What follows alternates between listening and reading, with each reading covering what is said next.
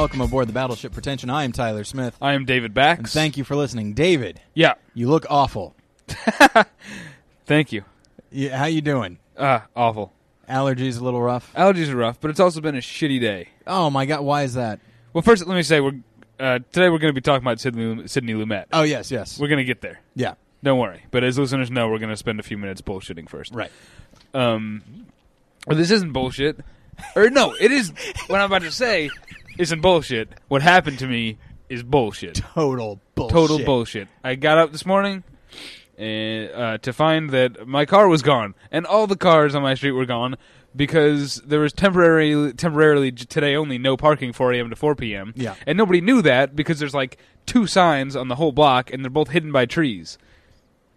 What did I tell you? Bullshit, right? Absolutely. So if I'm a little cranky today, that's why, because I had to go pay two hundred fifty dollars to get my car out of the lot. I realize. yeah, I mean, if And when I got there, of course, there was a night's parking ticket waiting for me. of course, yes. Uh, like, at what point does like a city employee or something realize, like, huh? All these cars are on this street, regardless of these signs that we put up. you know, maybe we didn't put them in the right place, but we do have the opportunity to make a bunch of money. I think we'll go with that. Yeah, but the, but you know what? That's the thing is that it's this whole it's a system, and there isn't actually like one person like throwing the money in the air and laughing. Like, But I have to. I want to assume there is a guy with a cigarette holder and a monocle. you know, I know how it is. but yeah, there is really no one to direct my rage So you toward. you can direct it at me, David, because I'll tell you what. Never mind. So I somebody will passed direct away some rage at you. Yeah. Oh, okay. Some rage. Why is because that? you don't like Mash, I, that's right. the TV show, Yeah. which I love, and even better than the movie, which I don't really like. yeah. Uh, but Larry Gelbart died, and we're not going to spend a lot of time talking about it because this is a movie podcast and that Yeah. was a TV show. But uh, did uh, I? I really loved Mash. I thought it was a great show. I I uh, I like it. I think it's a, I think it's a very good show. I I, I think like I, I like it more. I liked its more dramatic moments than its comic Uh-huh. moments. Um, and I think that's the. Uh, I think maybe that's the problem is that it's it's viewed as a comedy, but almost anytime somebody brings up the moments they like, it's almost always the drama. And I feel like uh, maybe if they had just gotten rid of the zany stuff and had it just be a war like a war drama, No, it would have been boring. little- I mean, that's kind of part of the part of the point is that these guys are being sort of cavalier and jokey in the midst of some really horrible stuff. cavalier and jokey I can live with. A man dressing like a woman, no thank you. Well, he was, but that's commenting too. He was trying to. He was just trying to get out. I know, but like it's, but every like the response, everyone's being like really zany about it, and just like it just when it falls into like a very standard eh, standard now, probably not at the time, uh, sitcom cliches. I didn't care for it, but like characters who are in the midst of a horrible situation are trying to make the best of it by making jokes and trying to be, as you say, very cavalier. That sounds great to me. I wish that that's where it had stopped Uh-huh. and just been that because as strange as it sounds them being trying to be funny and making jokes in the midst of this actually makes the drama uh, almost heightens it a little bit because Yeah, that's what I'm saying. If it had been just a pure drama, it wouldn't Right. have had the same punch. right no I, i if the characters were the same i think it would have been would have been fine and and their Right. wisecracks and stuff but just like get get rid of the laugh track because it was so infrequent that it was surprise you know it'd be surprising when you heard it uh, you know so, but that's the thing is I realize I'm very much in the minority uh, about this, but uh, but yeah. So uh, we mourn the loss, of course, of uh, Larry Larry Gelbart, Gelbart, yeah. uh, Gelbart, Geb. Wait, Gelbart. Gelbart. Okay, Yeah. so I said it right the first time. Yeah. Um, you know, we mourn the loss of him and uh, recognize that he did some really amazing things. Uh, but the most, ama- you know, the most uh, notable thing that he did was, you know, co-create uh, Mash, which I am not a big fan of, and David gave me crap. Do you like the movie? Not really. Yeah, me either. Yeah, it's Because the movie doesn't have any of the seriousness. It's the movie's almost, the movie is snotty and anarchic, yeah, um, which seems like not the right. It just seems like a very sort of uh, privileged point of view to have that yeah, uh, to have that opinion about war. You know, it's it's the opinion of someone who will never have to go to war. Ah, yes, okay, You know, um, Yeah. not that I will ever have to, thank God. right. But I still sympathize with people who who do and have had to go, uh, and that's why I like the TV show better, is because it took. Uh, you know, they were of course joking all the time, but it took the fact that they were in a war very seriously. Oh yeah, absolutely. Um, and I remember like one of the one of the rules of the show was that as far as the laugh track goes, uh, there would never be a laugh track in the operating room. Right. That was that was one of the rules, right? Yes, that was. And and when I hear that, I think like, oh, okay, I I like that rule. I mean, it's it it was rather uh, I'll I'll use the term groundbreaking because while I personally thought like, well, maybe you just shouldn't have a laugh track at all. The fact that they they have it probably in didn't some have that scenes- luxury at that in that time. right? But the fact that they have it in some scenes and then re- and then say we will not have it in these others, I like that. And then the the absence of the laugh track had to have had an effect, uh, even if it's unconscious, on its audience. So I like stuff like that. I mean, I, I don't, I certainly don't discount the show in general. I liked it more than the movie, to be sure. Um, but yeah, I liked it. I liked uh, its more uh, dramatic uh, elements. So, but David, a moment ago, I'm sorry, you used the word. What was it? Anarchic. Yeah. Anarchic. Yeah. What does that mean? Like anarchy. Oh, I see. An okay. anarchist. All right. Sounds to me like you're trying to sound a little too intellectual, David. Was would that would that word intellectual? Would that have quotes around it? It sure would. oh, so a little- I'm, I'm fake intellectual. I- It would appear so. Uh, maybe you know what? Maybe I didn't do it with, right with my voice. uh it sounds to me, David, like you're trying to be a little intellectual. All right, which basically means uh, means quotes. Uh, yeah. So we We- were, yeah, we, we, we lost a listener recently. Uh, we, we, we, we got the sad, sad news via Twitter that someone was going Yeah. to stop listening to us because we were too intellectual. yeah. um, yeah, and it uh, and then he followed it up with bleh, which actually I kind of like. Um, but the yeah, it's it, I'm not trying to be defensive or anything, but because it mostly mystified me. That's just like nobody has ever accused us of being intellectual, or uh, quotes or otherwise. Yeah. You know, I mean, but that but it did get me thinking that like what David, in your view, what what does intellectual mean? Like a person who is an intellectual or tries to be into an intellectual. Like what does that mean to you? Um, I, I guess someone who reads a lot. I don't know. See- No, I think in, in the as it applies to us, intellectual we would have have like us talking more about like uh, film theory and film history than just talking about the movies themselves, which is kind of what we do, and it's kind of always what we've done. Right. So I don't know how we this guy like got got sick of it, or if we went over the edge or something. But uh, but the, uh, it's I think it's it's telling that he put quotes around intellectual. He clearly Right. thinks we're trying to be that and aren't. Yeah, and and don't get me wrong, I, I don't count myself as an intellectual. I I, uh, I have certain intellectual ambitions, and you read a lot. and I oh I don't read that much. Uh, in fact, very little. Um, I did recently start a, a new Nero Wolfe book. Um, not new; it's new to me. It was sixty years old. I don't read books anymore. I read a lot There- more when I there's was. no there's no mission statement. I didn't like decide I'm done Yeah. reading books. I just don't anymore, and I'll Well- tell you why. Because um, uh, I don't take the bus anymore. yeah, I don't. My old job, I was taking the bus. Uh, when I yeah, and uh, I don't, and that was when I would do all my reading. Now I just have very little time for reading, and I subscribe to two magazines, and I there's a couple newspapers that I read. Yeah. That takes up most of my reading time. Yeah, I feel bad about it. I I feel like I'm I'm being a bad uh, bad intellectual. Um, but uh, but yeah, I mean, do you think that we like? I don't consider myself an intellectual, but I feel like some of the some of the episodes that we've some of the topics that we've tackled, like for example, our recent discussion of class. Uh, in yeah, I think yeah, th- this guy just wanted us to talk about how cool District Nine was, and it was cool. yeah. Uh, and there are other podcasts that do that very well. It makes me wonder at what point he jumped in. Like maybe he started at episode like 110 and he didn't get around to hearing our Hays Code episode or any of those other, you know, episodes like this. You Like know, that or, one, yeah. or filmmakers overcoming obstacles or, or something like that.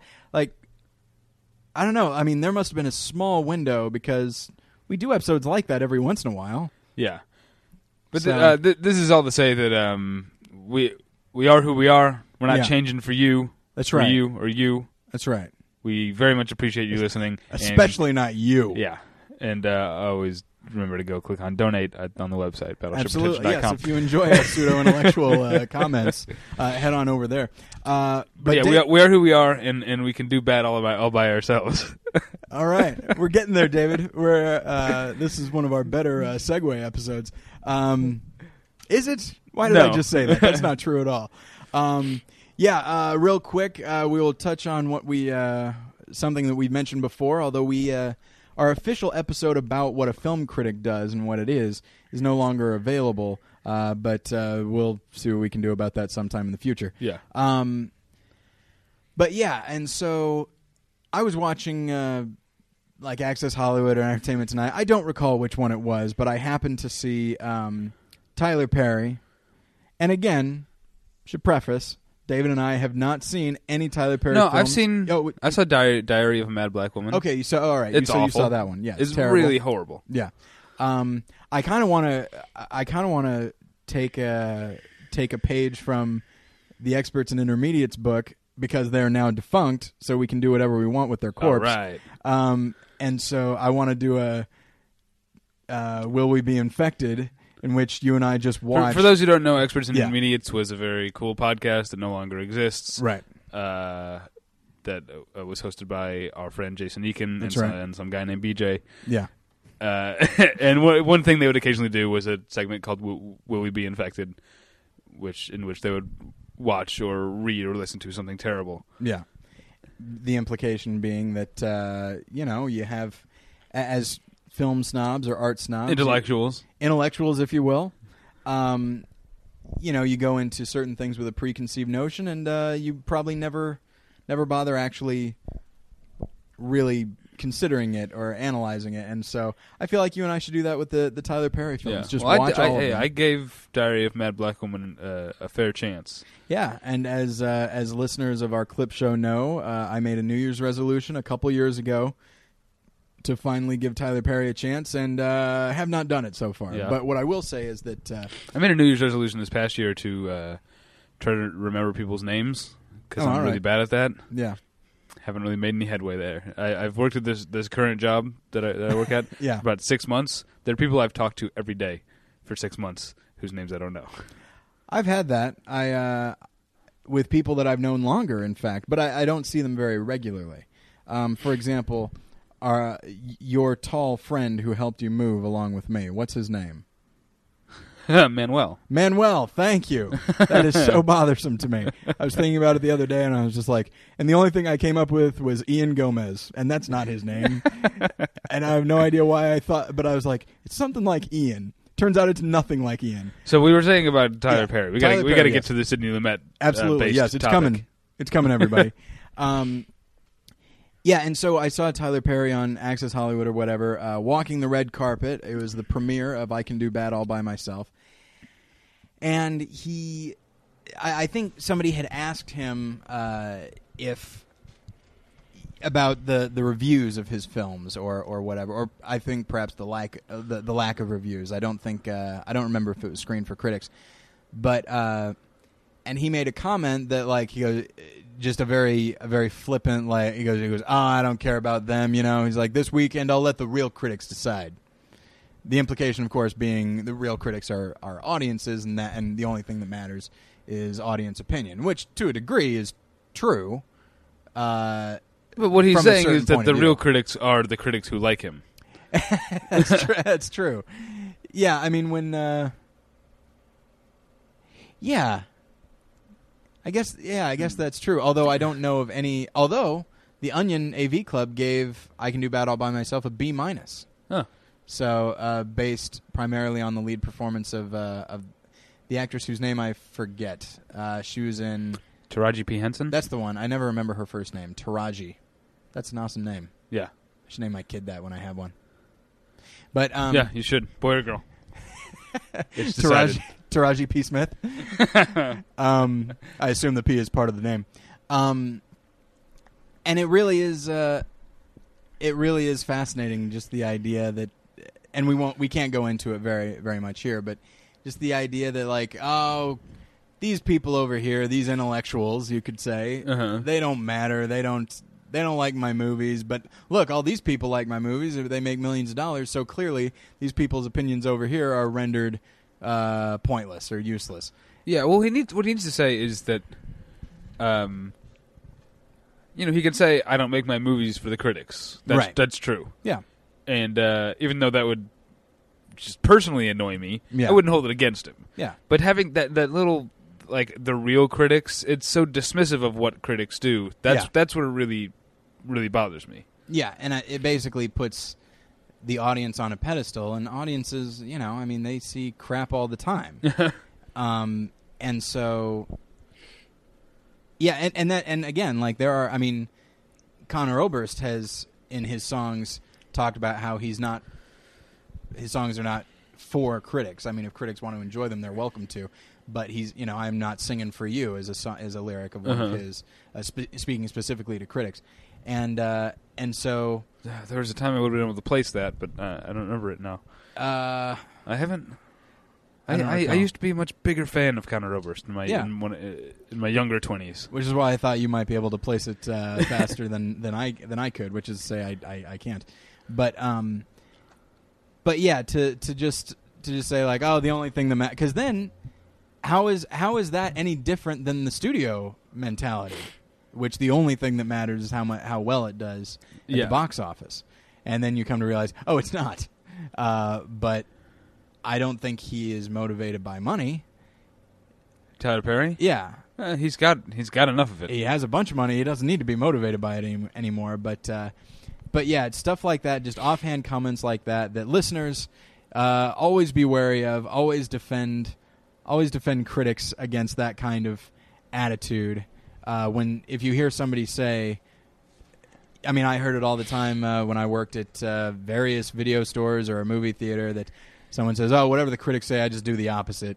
Uh-huh. Just if somebody says that, uh, in and you're within earshot, whether they're saying it to you or otherwise, uh, butt into their conversation and defend critics to them, and uh, just say, as David, uh, as you once mentioned, that between Tyler Perry and studios and critics, uh, only one of them really wants your money and that's the studios, and they have really cultivated this idea of, oh, critics are not with you. We're with you.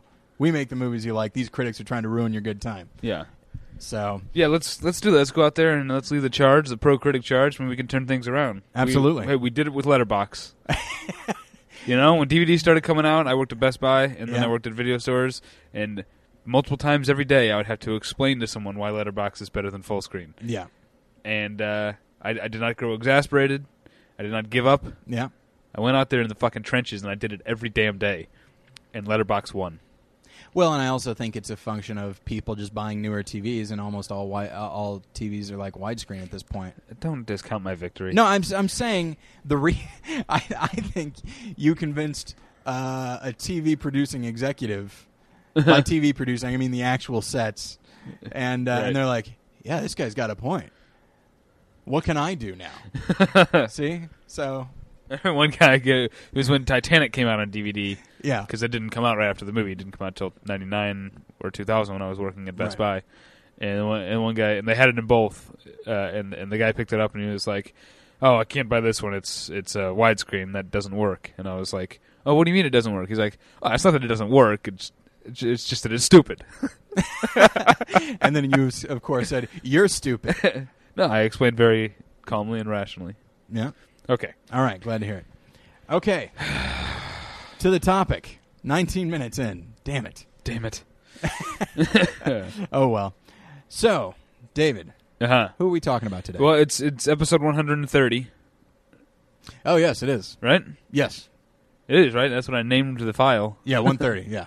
Um, and uh, listeners know that every 10 episodes we do a, a, a profile of an artist, a filmmaker, an actor, uh, director of photography. What else have we done? A costume designer. Uh, I'm just killing time because Tyler just walked away from the mic. But uh, this one's a this one's a director, like most of them are. and it's Sidney Lumet, as you know, because we've already said it Right. three times during this during the podcast. All right, did I kill did I kill time uh, effectively for you, Tyler? Good Lord, David. You know, as as we mentioned a moment ago, episode 130, you should be able to do better than that, as opposed to get a little chuckle with yourself saying costume designer. Good Lord. All right. So, uh, a long time ago, we had the misfortune of talking about journeyman filmmakers. And we got yeah we got a lot of feedback, but uh, Feedback is one way of putting it. Um, and uh, and one of the one in of that the, in that it was shrill and piercing the way feedback can be. exactly to the point that you have to cover your ears and run away. Um, and so, yeah, and one of the and probably one of the film one of the filmmakers we talked about, and I'd say the primary filmmaker that we talked about as a journeyman filmmaker was Sidney Lumet.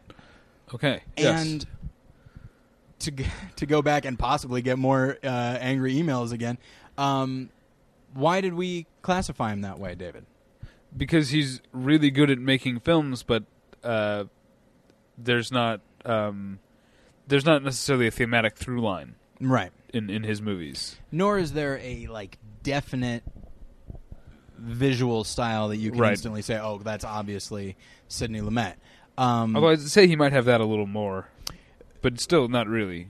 right, but what's one thing that the way that you can tell a film is directed by him, I think, is you have to first off you can't play the game where it's like, "All right, you got to tell who this director is by one still of their movie." Well, you can't do that. Uh-huh. but uh, or it's like, all right, here's the th- here's the theme, and you have to tell me what director it probably is. And it's like, all right, uh, let's see, isolation, loneliness, the world being against you. I'm gonna say Roman Polanski. You're right.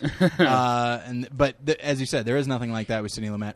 But if you watch his movie, if you watch like, for example, I'd say oh 11 of his movies, um, all the way through, you will see that he's very consistent in that I mean his movies are about character. They are usually uh, f- relatively dialogue heavy, um, and that there's usually wonderful acting, and that he directs to the performance. That's what he lets guide him. Yeah. Um, Well, let's let's get let's get started. Right. We have gone too long. Okay. Uh, and like you said, we have eleven films to get to. And I'm going to make the disclaimer I make every time we do one of these.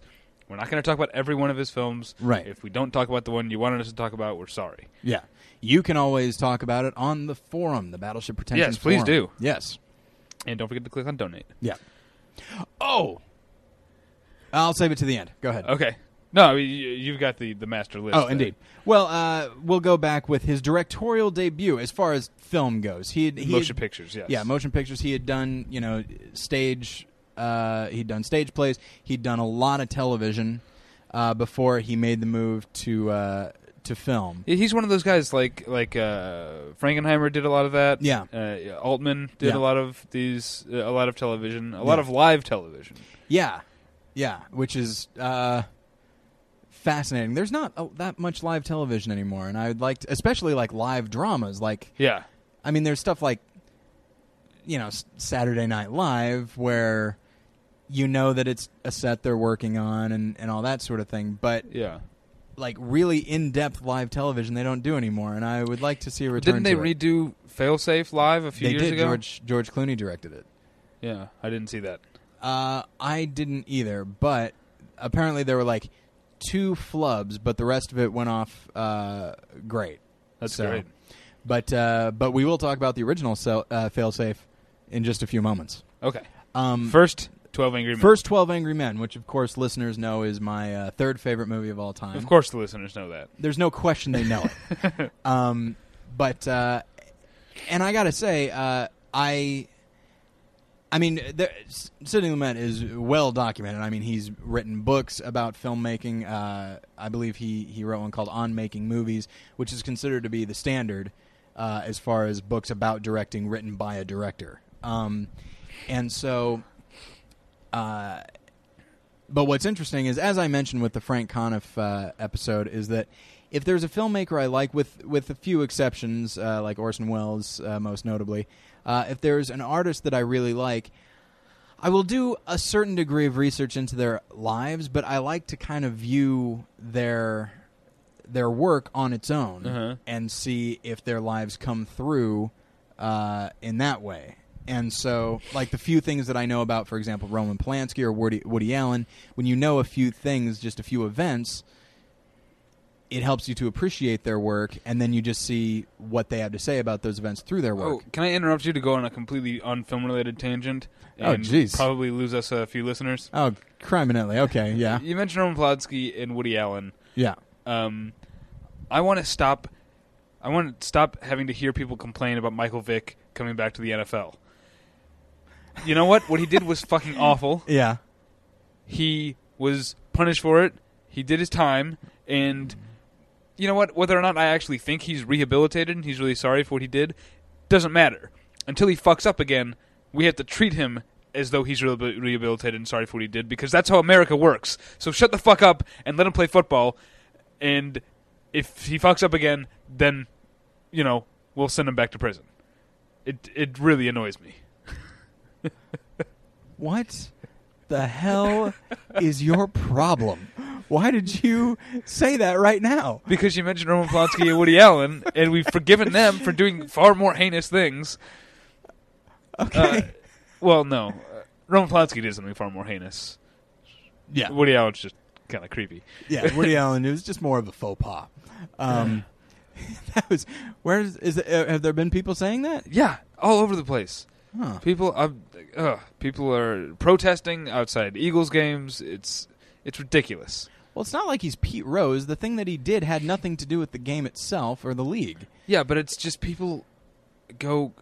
You know what? I mean, I, I'm gonna sound cold here, but people treat like cruelty to dogs as if it's uh, the single worst thing you can ever do. Yeah, I mean, it's, it's, it's up there, yeah, it's really awful.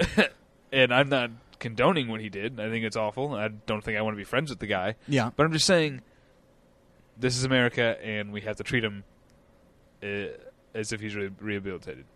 Although I imagine there are. Damn it, David. All right, I imagine there are some people who feel that his his pun- that the punishment did not fit the crime, and that his rehabilitation. You know, like if somebody if somebody committed murder and then they got like five years. Not to imply this is like murder, but and they got five years in jail. Now, five years in jail is pretty rough. I mean, he killed a, a number of dogs, so it Yeah. might add up to a murder. Okay, all right. I don't know what the ratio is, um, but you know, and so I there might be somebody who feels like, oh, well, he didn't do enough time, you know, to fit to fit the crime to go with like a Yeah. '70s cop. It's it's well, it's hard to decide what the the uh, punishment for, should be for cruelty to animals. animal- for cruelty to animals. Yeah. There's, I don't know. I don't, I'm not really sure what the precedent is, but um, I think you're probably right. I think he could have done more time because what he did was really awful. But he Right. didn't. It's over now. You can be mad at the justice system Yeah. not giving you enough time, but he should be allowed to play football. You know who you can be real mad at? If you want to be mad at someone, why don't you just take your rage, shift it on over to Chris Brown, and uh, I'm on board with you. Yeah, Go right ahead. go go Say protest. Chris anything Brown. you want. So, uh, okay. So anyway, back to Twelve Angry Men. Good Lord, David. hey, I'm I'm right there with you, but like uh, I literally had something to say about the show, and I decided to wait until the end. but I guess I guess it was in the moment. Hey, you know what? It's this riffing and this winging it. What Battleship Pretension's all about. Yeah,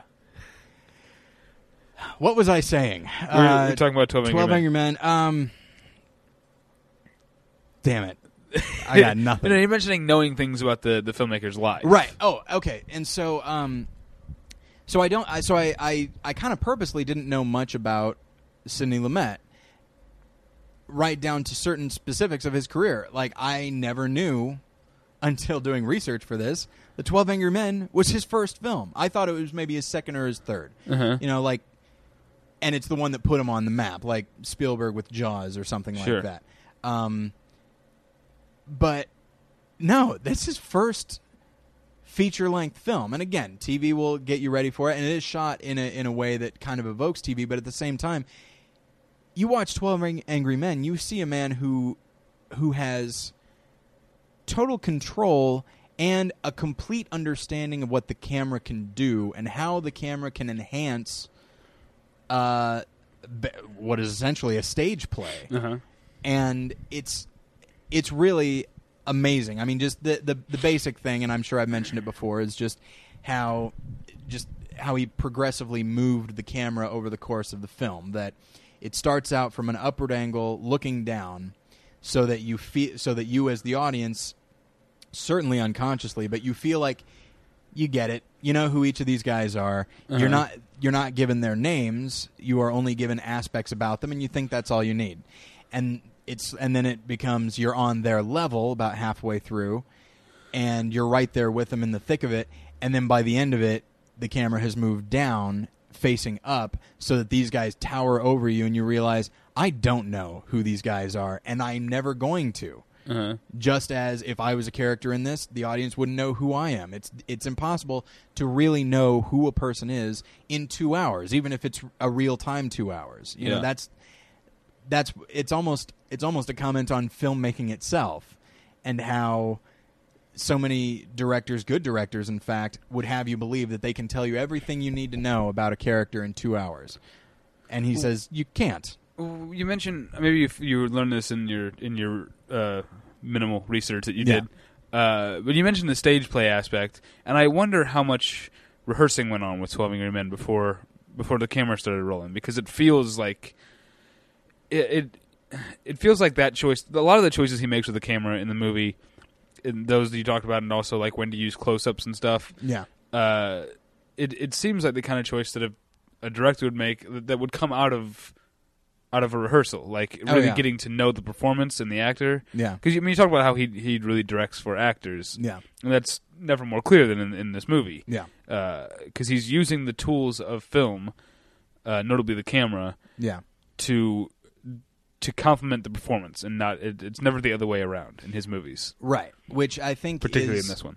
Yeah, absolutely. But but I mean, I would say there's almost more technique in this film than maybe any of the others on this list. I mean, he really. I mean, you That- definitely. This is what, that's why I asked about the rehearsal thing because it feels like the these sort of uh, techn technical choices yeah. came out of. I mean, maybe he just knew the. Maybe he's such a good director that he knew exactly how everything was going to be played and that these Yeah. these choices would work.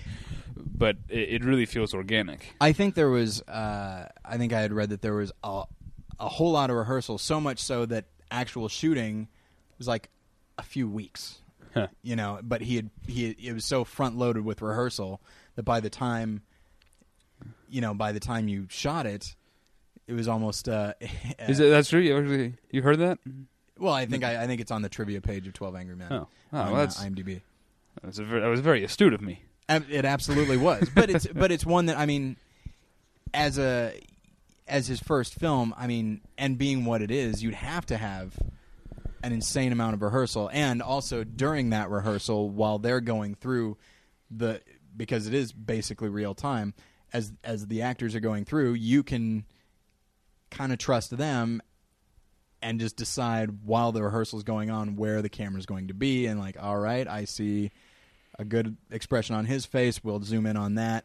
Um, yeah it's really 12 angry men is is as i've said it's one of my favorite movies. And it's just and i like that recently i remember on the first afi list it wasn't it wasn't on there. And uh, it's a lot of people liked it but it wasn't considered a really great amazing film. I mean it was it had great amazing performances but the film itself wasn't really getting uh, a, a whole lot of love.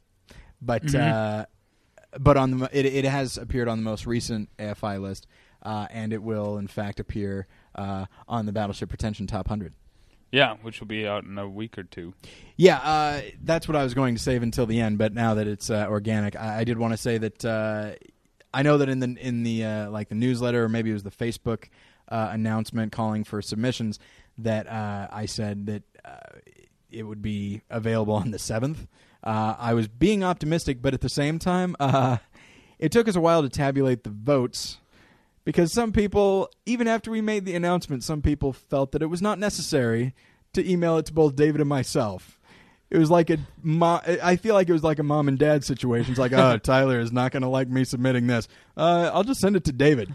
And so, um, so yeah, we did, yeah, we had to spend quite a while going through all that, Right. Um, and then yeah, it, but it, it should be up in two weeks, right? We'll talk about it in two weeks. absolutely, yes, yes, um, next week is the uh, summer movie wrap up. absolutely, yeah, mid September.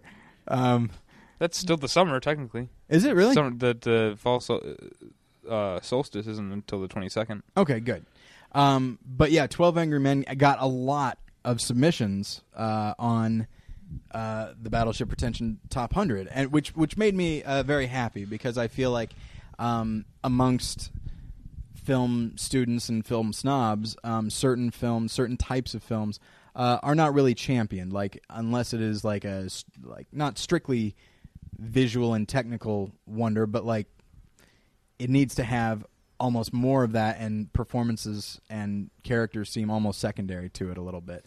Um, Yeah, the, the, I think there are a lot of film students who feel that way yeah, because uh, I say students in particular because at the end of the day, it's uh, as um, as difficult as a really technically proficient film can be. yeah, It's something that's uh, that you can follow a process and get a result. yeah, You know, and i it's it's something that's concrete. You know, and it's difficult. It's more difficult to get a good performance out of actors. yeah, yeah, Uh, so yeah, that's why I feel a lot of. Well, that's why I feel a lot of film students uh, put all their effort into the way their film looks, uh, because directing is not a. It's not not even really something you can you can teach all that well. I think it's you just kind of have to be the right kind of people person. absolutely. Which is what we are, David. You and I. I think I could direct. I think you could too, David. I've you've directed me in uh, films back in school, but you can listen to another episode uh, for that. Uh, yeah. What's although- next? Uh, what? Well, did you have anything you wanted to say about? Tw- I mean, Twelve Angry Men is one of I think bigger. I said plenty. yeah. Well, that Uh, make me feel, in you know, how about this? Did you want to cap off the discussion of Twelve Angry Men? I just did by saying what's next.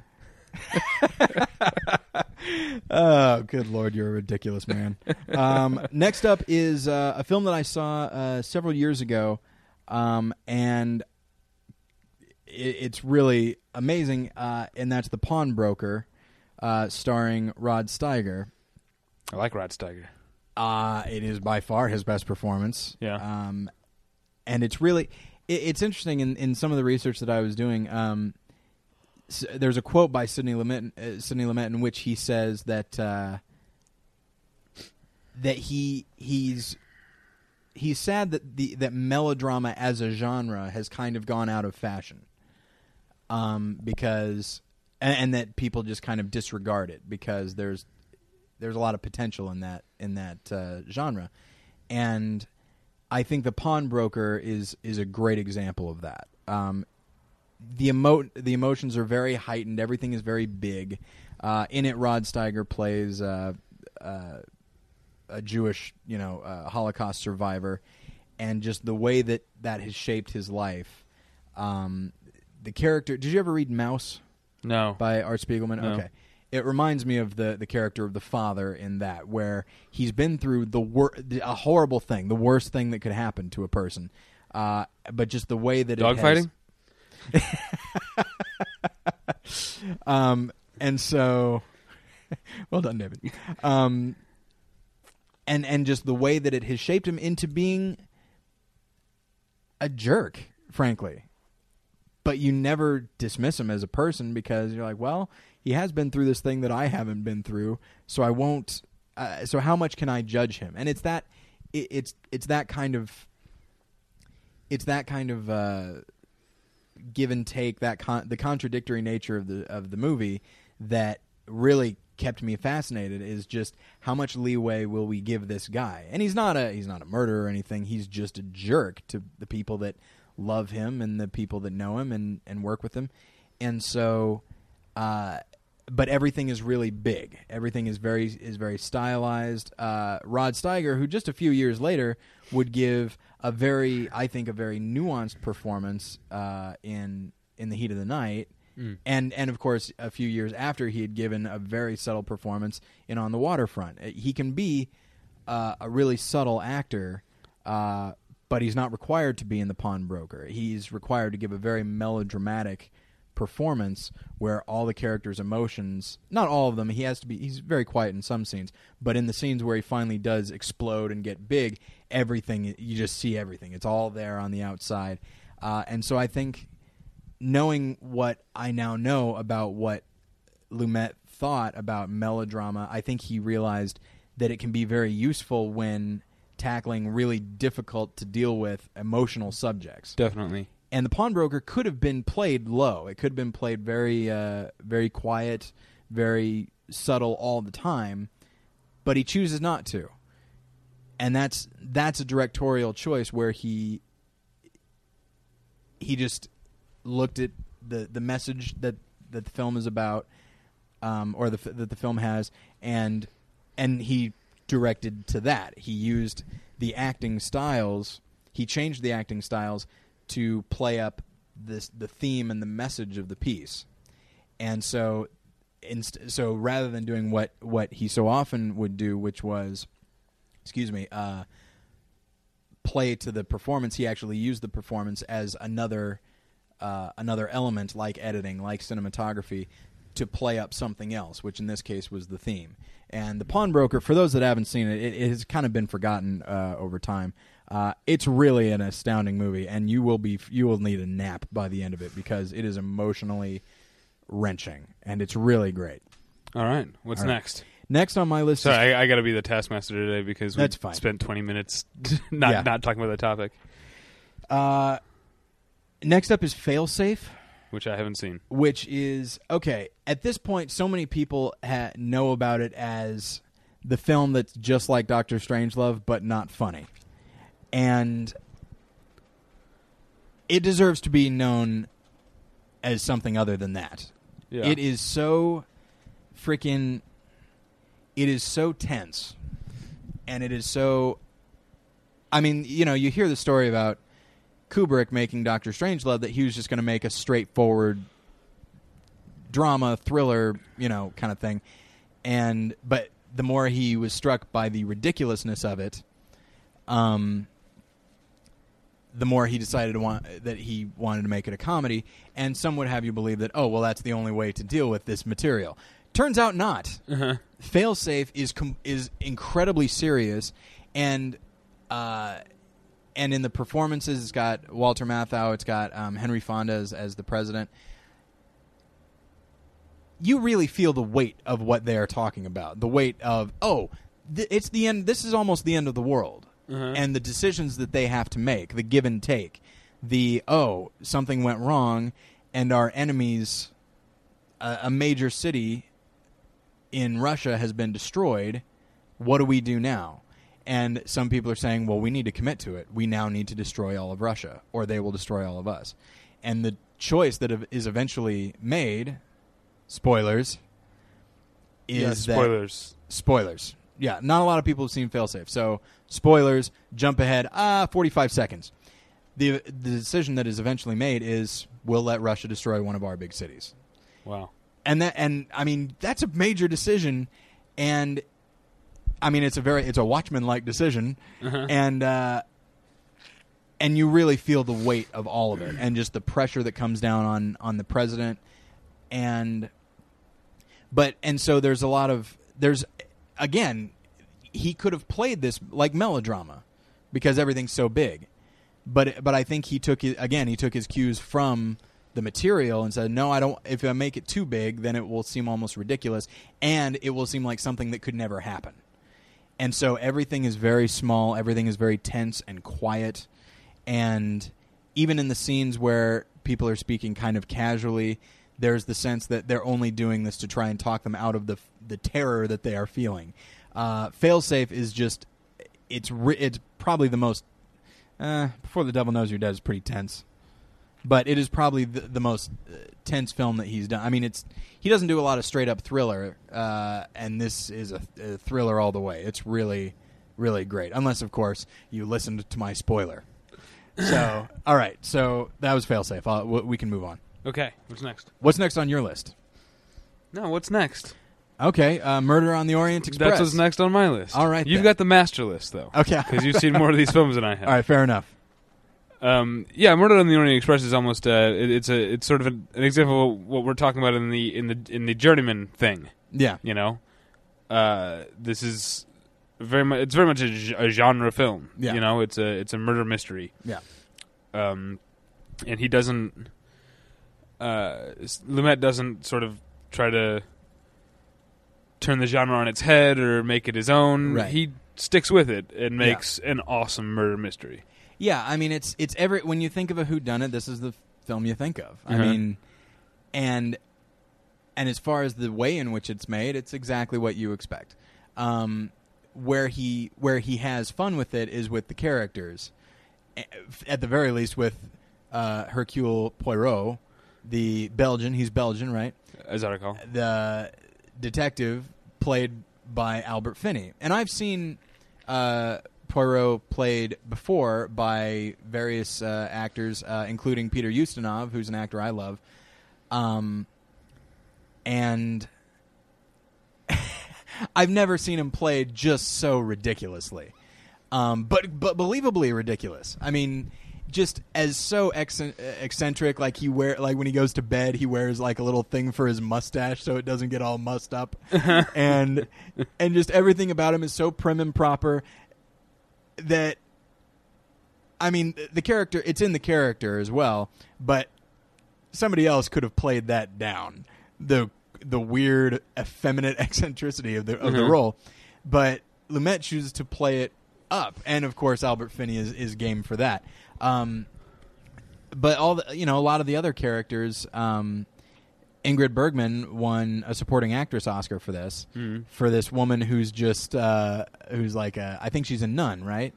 And she has worked with uh, she's worked in Africa with the little brown babies, and uh, and just and to hear Ingrid Bergman, who I always thought as as like she's a very classy actress and a very classic actress, Uh-huh. very restrained, and so to have her play this kind of uh, you know just wide eyed, kind of panicky, uh, very goofy, eccentric woman Uh-huh.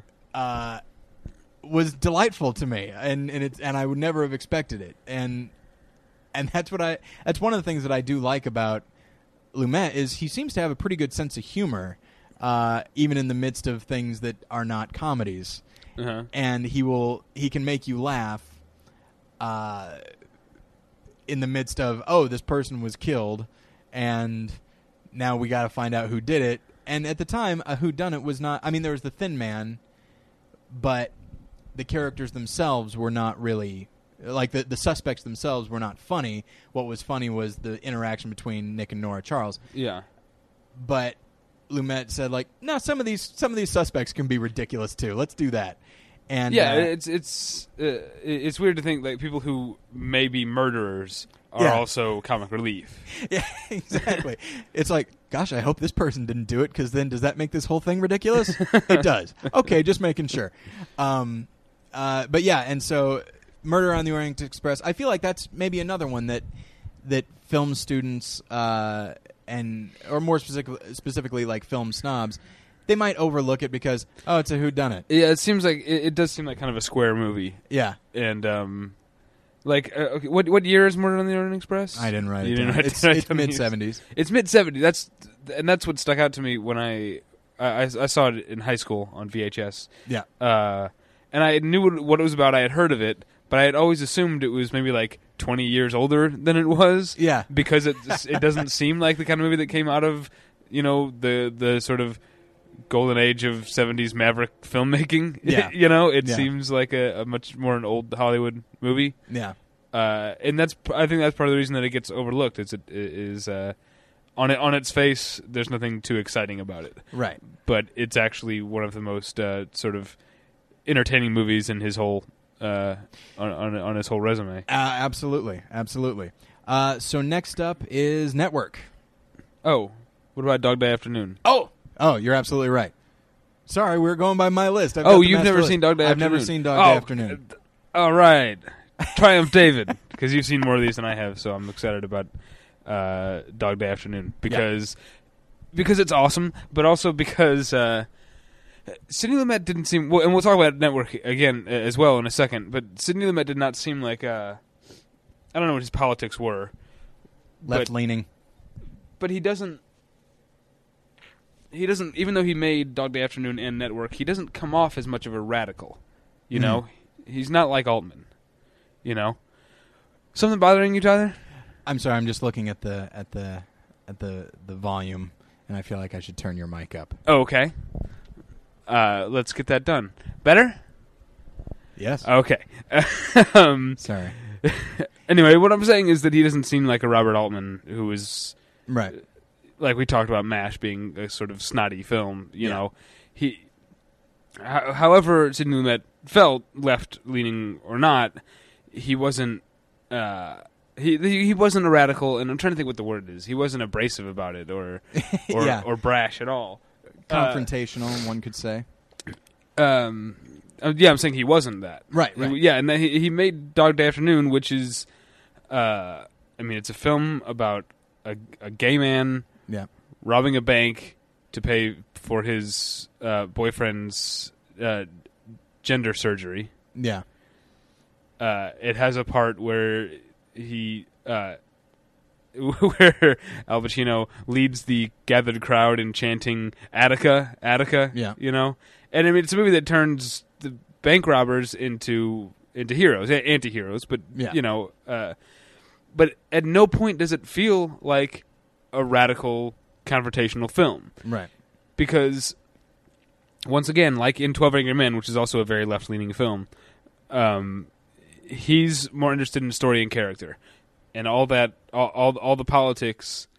Uh, it doesn't feel like, th- even though it may be the politics of the film and filmmaker, it doesn't feel like that. It feels like it's the politics of the character, Right. And since we, and since we like, I mean, I, I think anyone can like, uh, even a, a homophobe could like Dog Day Afternoon Yeah. because it's not uh, a movie about a gay guy. Yeah. It's a movie about this guy yeah. and what he's going through, and he makes him sympathetic first, Yeah. Uh, and, and then pr- puts in the sort of social and political uh, political things. But but they're never.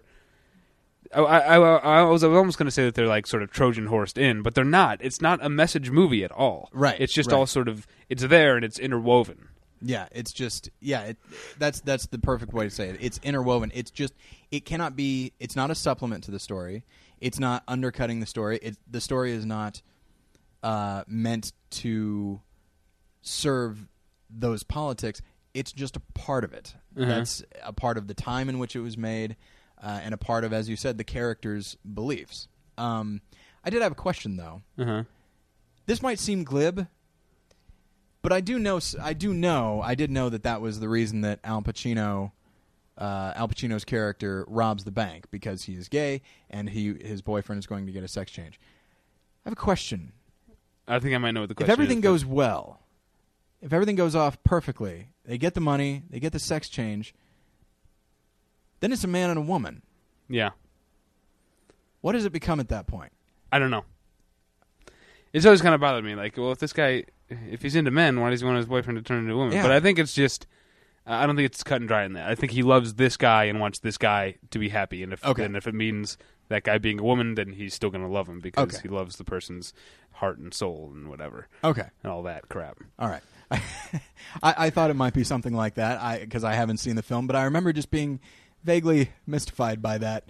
Um, and I'm sorry to completely deflate what you were saying about Dog Day Afternoon because I've heard that it's just it is one of the most intense emotion you know uh, emotional films you'll ever see like the Uh-huh. Attica scene which you you'll see that scene completely out of context in like film montages and stuff Uh-huh.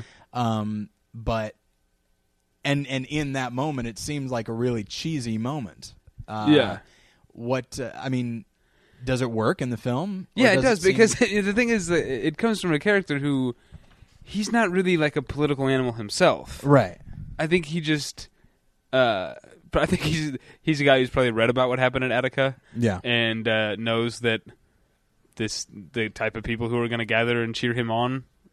That's probably a, a a flashpoint for them. yeah So it's just him trying to get the crowd on his side, really.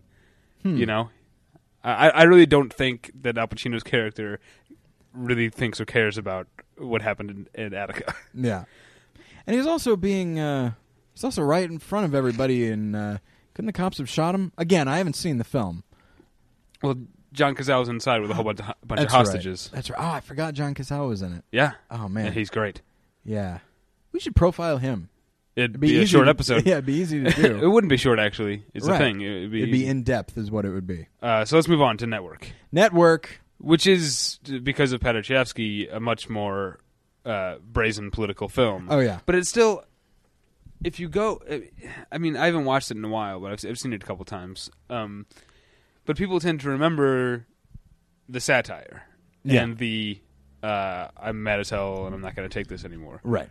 Um, but uh, really, it, it's it, the movie has those parts, but it's not really an over the top movie most of the time. I mean, really. Uh, Well, that's not it. I mean, I'd say the the film itself is is is heightened in everything as as most of what Paddy Chayefsky wrote at the time was, like the hospital, where everything everybody was maybe a little too articulate, uh, regardless of whether they were yelling or not.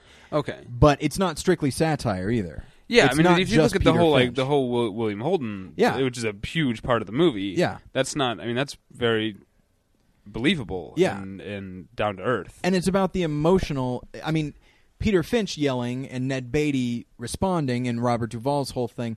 That part, and and a section of Faye Dunaway's character really, are all the, about the stuff that has to do with Faye Dunaway's job. Yeah. like not her as a person, but like Right. the kind of stuff that she does as a television executive. right. Uh, That's yeah, the, all so- satire. Yeah, the stuff that relates particularly to the way that the television network is run. Right. That's the satire. But then you also see, but the film is about television com- in general, and you actually see how.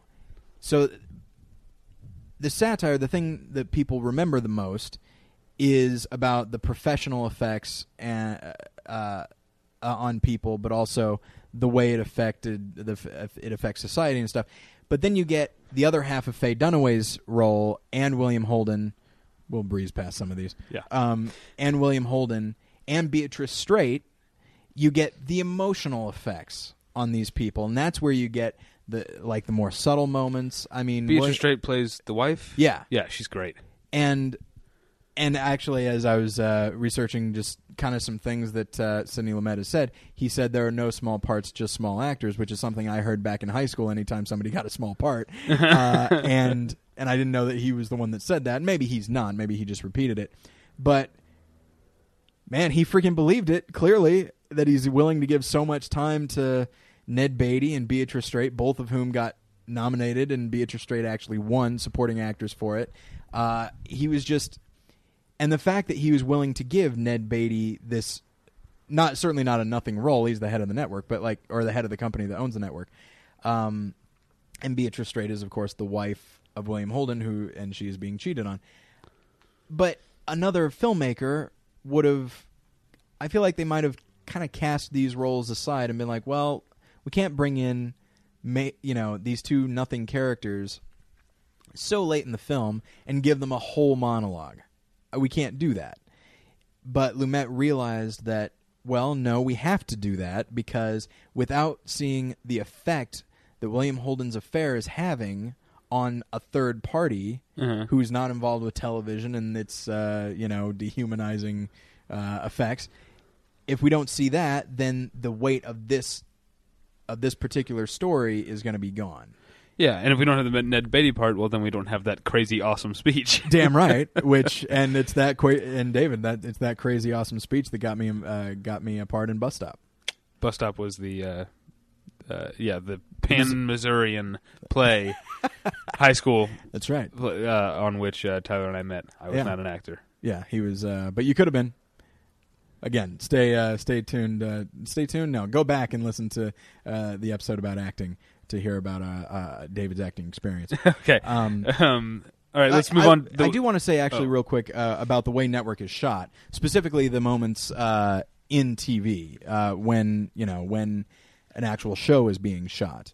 Um, you know, if you look at Twelve Angry Men, it all takes place in one room, and so close-ups are what you need to have, what it needs to be about because it's confined. Uh-huh. You look at network. There's a lot of wi- I mean, there's there's not very many close-ups. It's a lot of really long shots, really wide shots.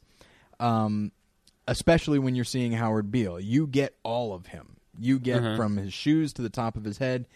You get the audience. Like everything about him just screams important and big. Just even even before he says anything just the way that he is framed and the and the more he the more he becomes like a prophet to the to the country Uh-huh. uh the the wider the shot gets because he is being seen but not so wide that it becomes small it's just big enough to realize that this is a this this man is saying grand things and he's being viewed in a grand way by the country. And so he doesn't even have to say anything and of course when he does it's crazy. But uh he doesn't even have to say anything for you to get how we are supposed to look at him. And so stuff like that, you know, it's it's a, it's not a flashy camera trick, but it is a conscious decision that he is making uh, about where to put the camera and how long to hold the shot for and all that sort of thing. So that's I just wanted to mention that because I feel like a lot of people don't and we and we haven't mentioned the way in which he shoots his films uh, in a while. Yeah. So I wanted to mention that there. Well, let's uh let's move on because I'm sure you've got a lot to say about the Wiz. I have so much to say. That's not true. I don't even wa- know I, why I wrote it down. I have not seen it. it. since I was a child. Um, but he made it, and He did that's, make it. Uh, that's noteworthy that he made that movie. absolutely. I mean, you, you brought up Altman earlier. Altman directed Popeye, and Sidney Lumet directed The Wiz. Uh, just and John Huston directed Annie. Like all these directors Yeah. in the late seventies, early eighties, they were all directing musicals, and uh, yeah, it was it was the hip thing to do. But the Wiz especially is just such a because he because first off he's choosing to direct such such an unusual musical although Popeye's pretty unusual. Um, but you know I mean it's the story of the Wizard of Oz with an all black cast and it takes place in the in a city and it's really horrifying when like garbage cans like grow teeth and decide they want to eat these things eat- Uh-huh. eat these people. Uh, that terrified me as a child. Um, and uh, and that's the thing is I I'm sorry I don't remember much about how the film was made, but the ve- I'll, I'll say the very fact that he made it is fascinating to me. Uh, And and I you know I looked up some of the reviews and and everybody really likes a lot of the things that he did. They don't say that they don't get it never got any rave reviews, but a lot of people respected that he made this film specifically. So All right, moving on, move to uh, a movie that I love but haven't seen in a long, long time. The Yeah. Verdict. The Verdict, which uh, you know, this one mo- I'd say perhaps even more so than any of his other films uh, is just it, it seems very straightforward. I mean, there's there's nothing flashy about it. Um, it just it's the story of a an alcohol. I won't even say recovering alcoholic because he doesn't start recovering until pretty late in the film. Yeah. Um, it's about an alcoholic lawyer who's just who happens to, who happens upon a good case, uh, and just decides that he's going to kind of redeem himself personally and professionally uh, with this case. And it's it it has what I think is probably Paul Newman's best performance because it's his most It's- subtle. It's definitely up there. Yeah. Um, but it's got great performance. Whoa, there goes David sneezing. Sorry. Um, and it's got great performances by um, Jack Warden, who's a, a favorite of mine, and somebody that uh, Lumet uh, had worked with before, and James Mason. And uh, listeners know that uh, one of my favorite kinds of roles is opposing counsel. I, I love it uh, because it gives you so many opportunities to to be like kind of evil or cynical or whatever. I always enjoy it uh, because of the potential that the role has. And James Mason just plays the character as very quiet, but certainly uh, a little morally dubious, I would say. Uh huh. Um, and I just and I again like to go, actually to go back to, to network. There are certain there are certain uh, camera things that he does that they certainly don't call attention to themselves, but one would like when uh, when Paul Newman is giving his closing statement. Uh, the camera is way far back, and it's it's in fact so far back that you see the backs of the jury's heads and you realize oh he's putting us in the position of the jury. Uh-huh. and then i think it zooms in a little bit but or you know what it does? I'm sorry. It starts with a close-up and then it does the it does the opposite of what someone would think where you normally it starts wide shot and you and if you're gonna and you zoom in.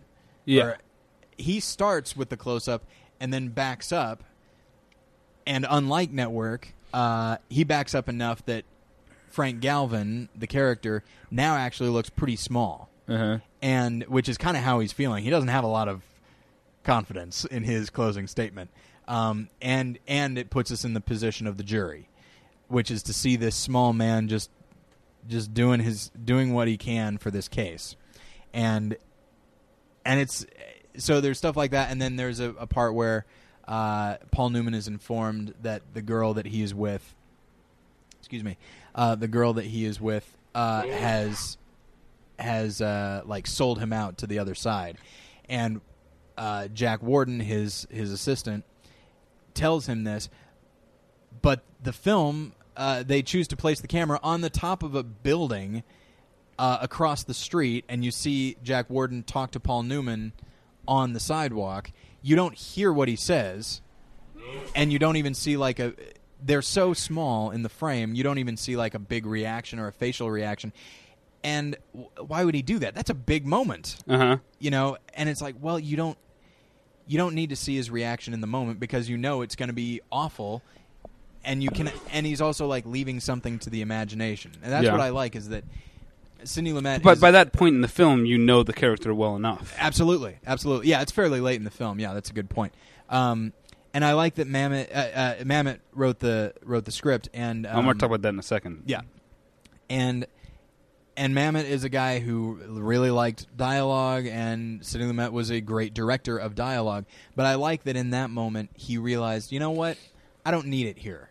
I just I will use what we as as you said, David. I will use what the audience has learned about the characters to fill in the blank. Plus, we, the audience, have already learned what he's about to learn. Right. And because we're so uh, in tune with the character that by that point in the movie, Yeah, we it kind of in our heads have already gone through it. that's true. We yeah. don't need to go through it again, and that's right. That's a testament to to his ability to direct.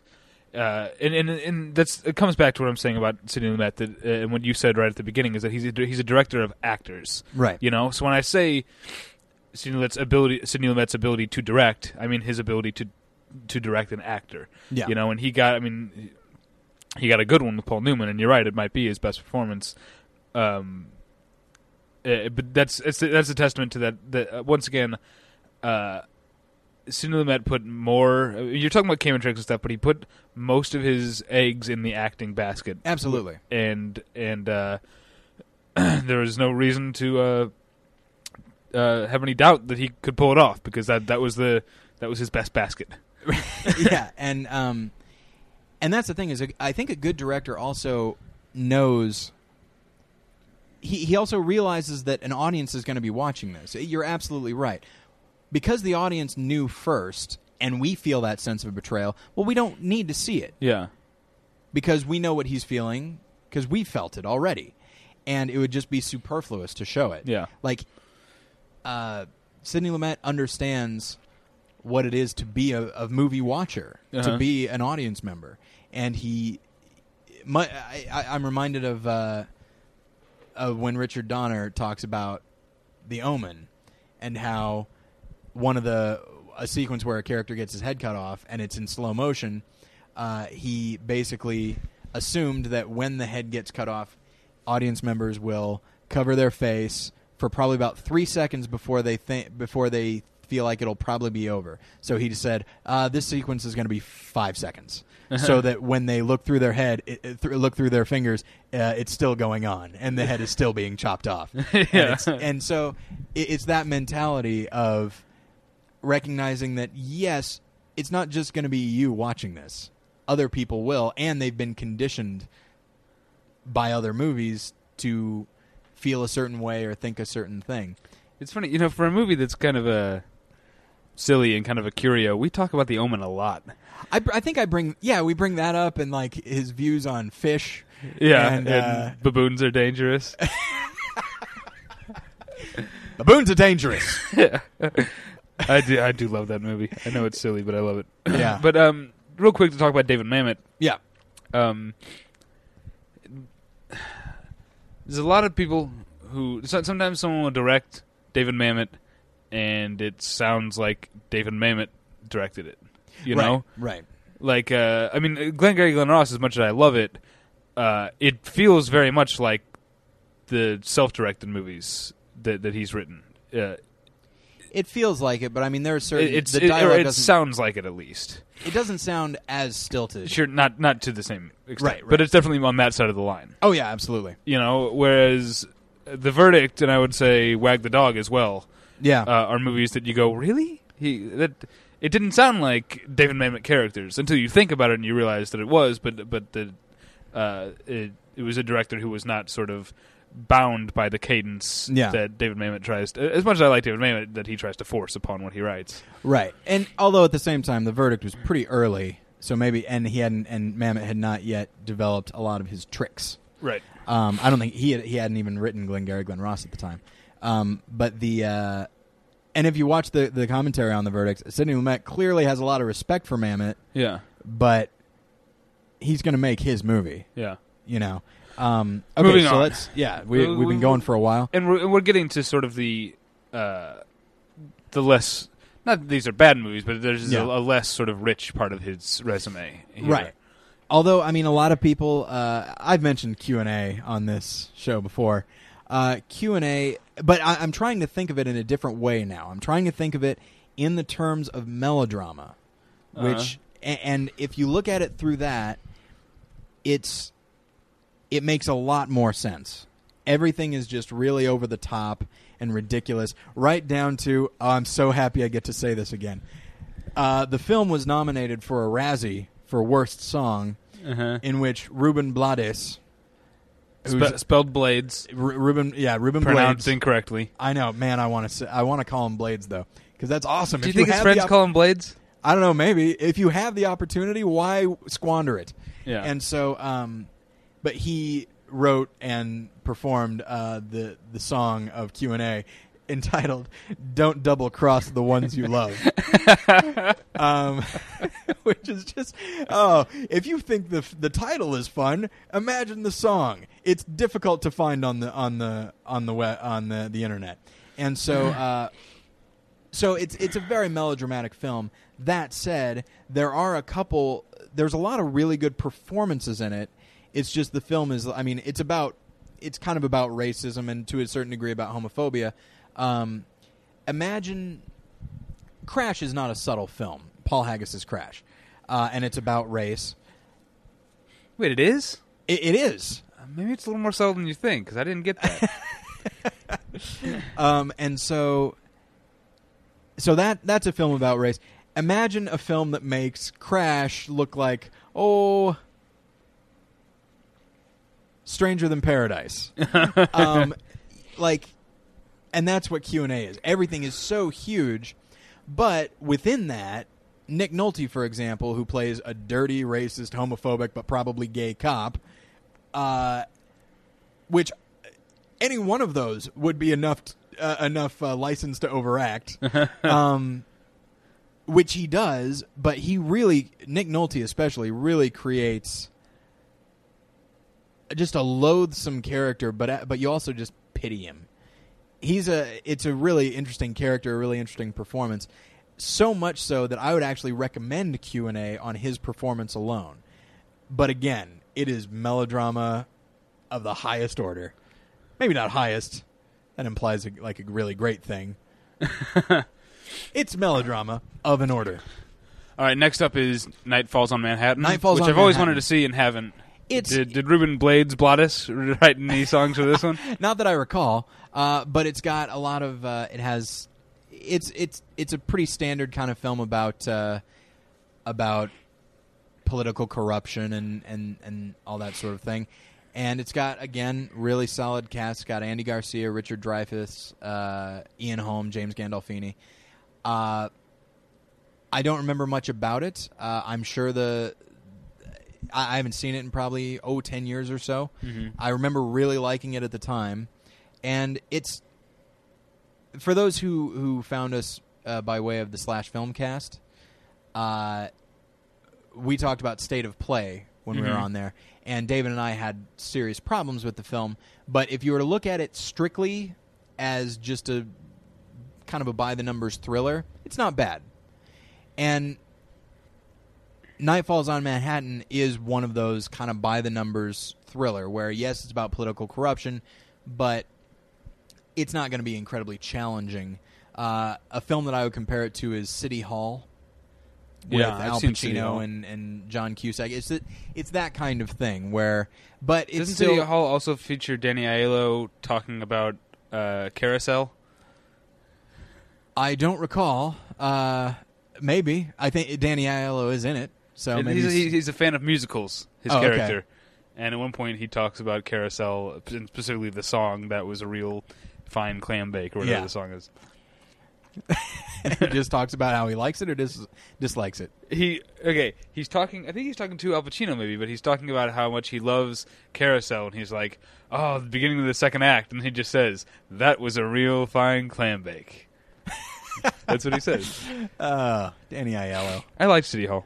Um, yeah, and- but it's you know, and it's it's like that. I I'd say it's a it's a really great example of those kinds of movies. Um, you know, it's nothing that re- clearly it's nothing that'll really stick out in your head, but it's it's a perfectly fine, enjoyable film. Would you compare it to True Colors, starring James Spader? Yes, yes, it's very much like That- True Colors, but No, it's better. It's not better as than good as yeah, it's better than True Colors. I'll yeah, say. True True Colors wasn't great, but Yeah, um, but it's perfectly it's worth watching. Not to mention, it's got Richard Dreyfuss, and you know what he is? Opposing counsel. All right. and so now we're talking. so, uh, so yeah, we can move on now. let's move on to you. Well, you want to talk about Find Me Guilty, which I didn't see. I really enjoyed Find That's- Me I Guilty. I hear a lot of good things about it. It's it's not great. It's not perfect. It has a a lot of really great performances in it, as one would expect.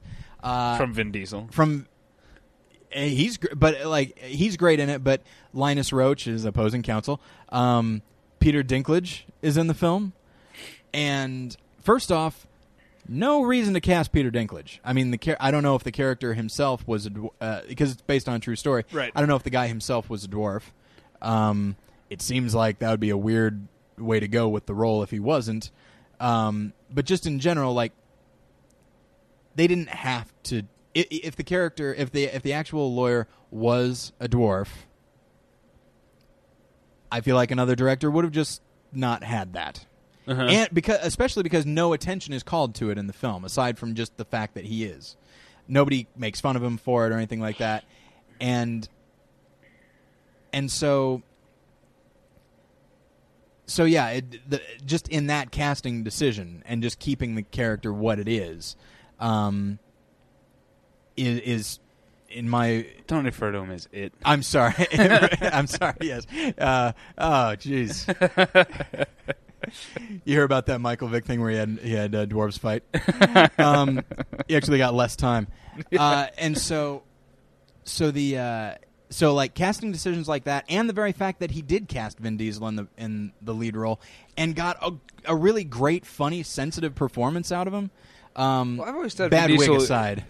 Yeah, I've always thought Vin Diesel is capable of being a good actor. He's just more interested in being a movie star. Yeah. Yeah. I, I don't think Vin Diesel is stupid. No. Uh, I, I just think that he wants to be an action star and get big paychecks Yeah. most of the time. But I think he, he can be a good actor. Oh, He's- He's absolutely. good in Saving Private Ryan. It's good in Boiler Room. Uh, yeah, he's and he's he's actually good in Pitch Black. That's Uh, right. He is. Uh, yeah, it's too bad that movie turned into the Chronicles of Riddick. Well, can't win them all. Yeah. Um, but find me guilty, and again, uh, he does a lot of the things that he that he would that he did in uh, the verdict. A lot of very wide shots, so that because it was a huge it was a huge trial. I believe it was, wound up being the longest running trial in American history. um, and so the gallery is always full. You know, there's a lot of at the very least with defendants. There's like tw- I think there's like 20 defendants, and so. Um, and so a lot of really wide shots uh, of to really just capture the enormity of it. I, I don't know aside from oh shoot, I do not remember the name of the guy who played Moe Greene in The Godfather. Do you remember? I don't. It's Nick something, I believe.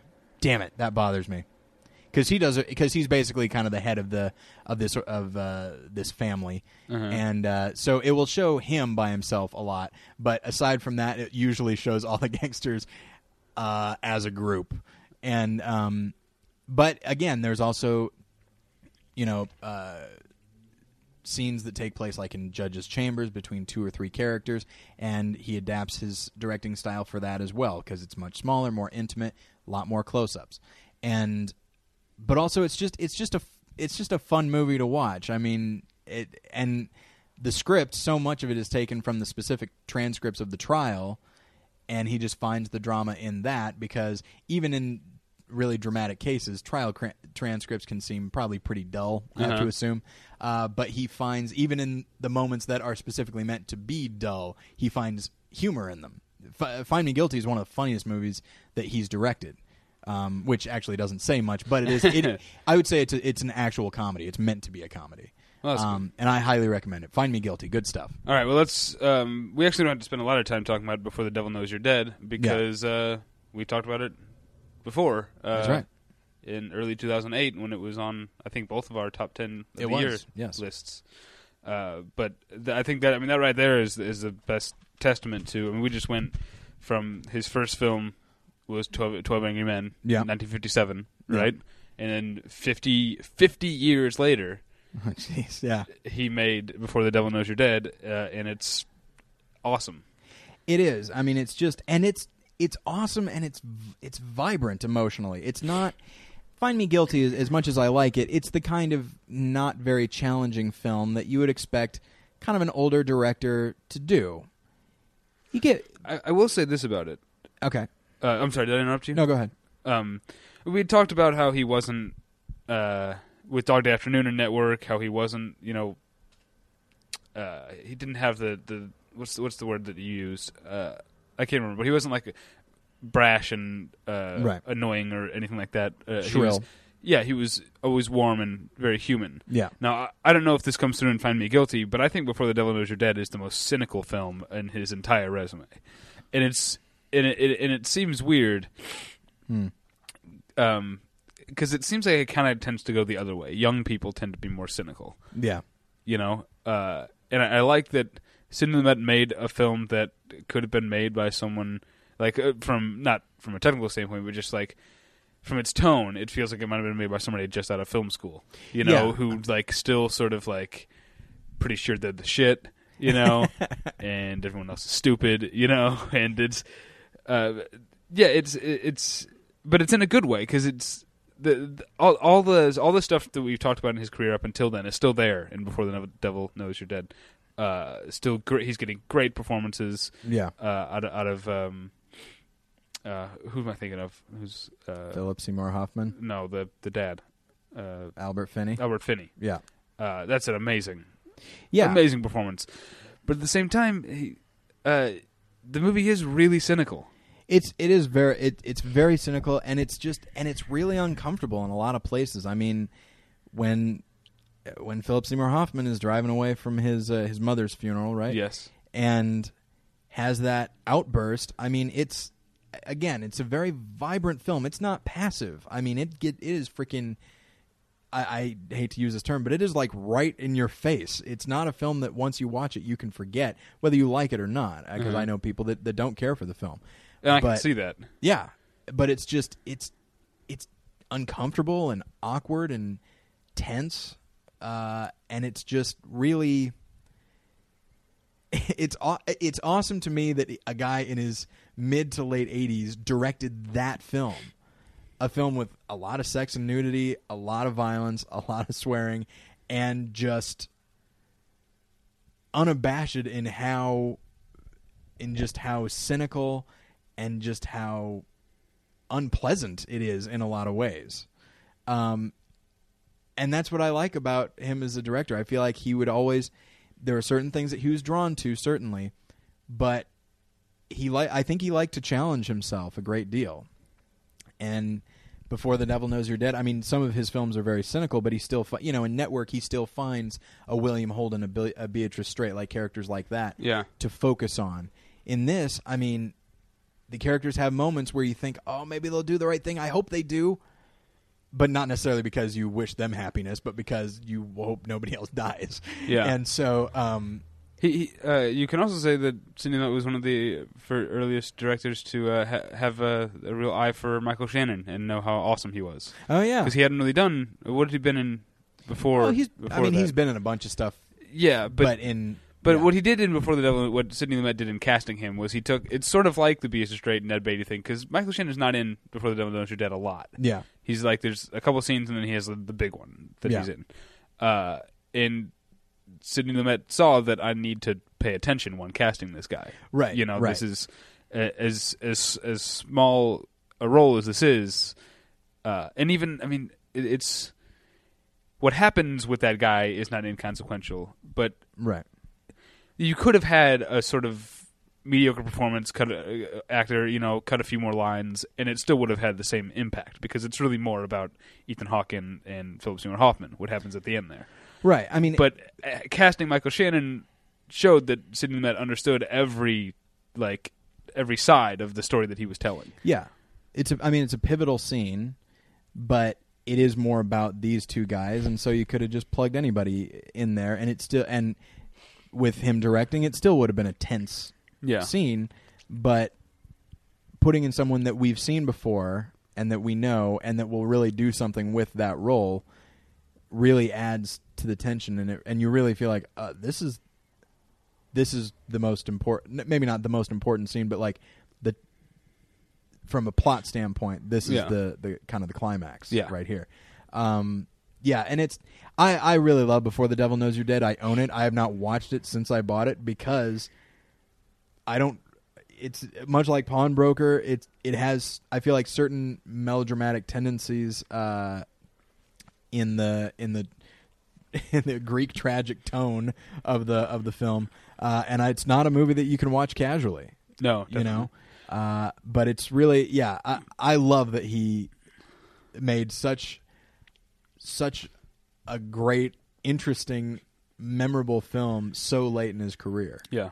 Um, And it also star- uh, has uh, features Brian F. O'Byrne, Yeah. who I have vowed to mention on the show as often as possible because he's awesome and needs to be in more stuff. Brian F. O'Byrne. Yeah, Okay. Um, so yeah, I mean, there's a lot of you know, I I've seen Serpico, but it was so long ago, and I remember so little of it, unfortunately, that I didn't want to bring it up. Uh, and so, and not not that it matters. We've been going for a while anyway, but so I'm sure that we've missed uh, some films that uh, that you guys want to talk about. By all means, email us, or you can talk about it on the forum. please talk about it on the forum. Yeah, Yeah. Uh, and then let's see. So yeah, uh, in a couple weeks we will announce. Uh, you know the. Well, we won't announce all hundred, but No, we'll post the top 100 and we'll probably talk about the top 10. right, right, And so, uh, yeah, and if you you know get, give a look at the top hundred characters, and it'll be posted much the same way.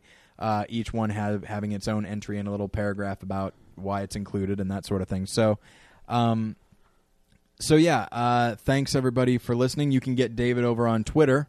Over, Right. yeah, at, at at the pretension. At the That's pretension. Twitter.com slash the pretension. Right. Uh, Um, you can email us at david at battleshippretension.com or tyler at battleshippretension.com. right. You can listen to Tyler's podcast, More Than One Lesson, which is on iTunes. That's right. Or at morethanonelesson.com. Yep. Uh, and I don't know if your if more than one lesson.com has this, but battleshippretension.com has a donate button, It sure which does. I've mentioned yes. three times this episode. Yeah. What? Because I feel like we've we've fallen behind. I want to mention it once an episode. I think we've probably gone three episodes without mentioning it. So yeah. Okay. All right. Fair enough. Yeah. we don't really mention it with when we have guests on. That's probably for the best. Uh, we should have them mention it. Anyway. so, uh, but yeah, and of course, uh, a special thanks to uh, to Frank Conniff and, and Bill Dwyer. Uh, it was a lot of fun recording with them. yeah, Um, and so, uh, yeah. So thanks to them, and thanks to you, the listener, for listening. And we will get you next time. bye. Bye.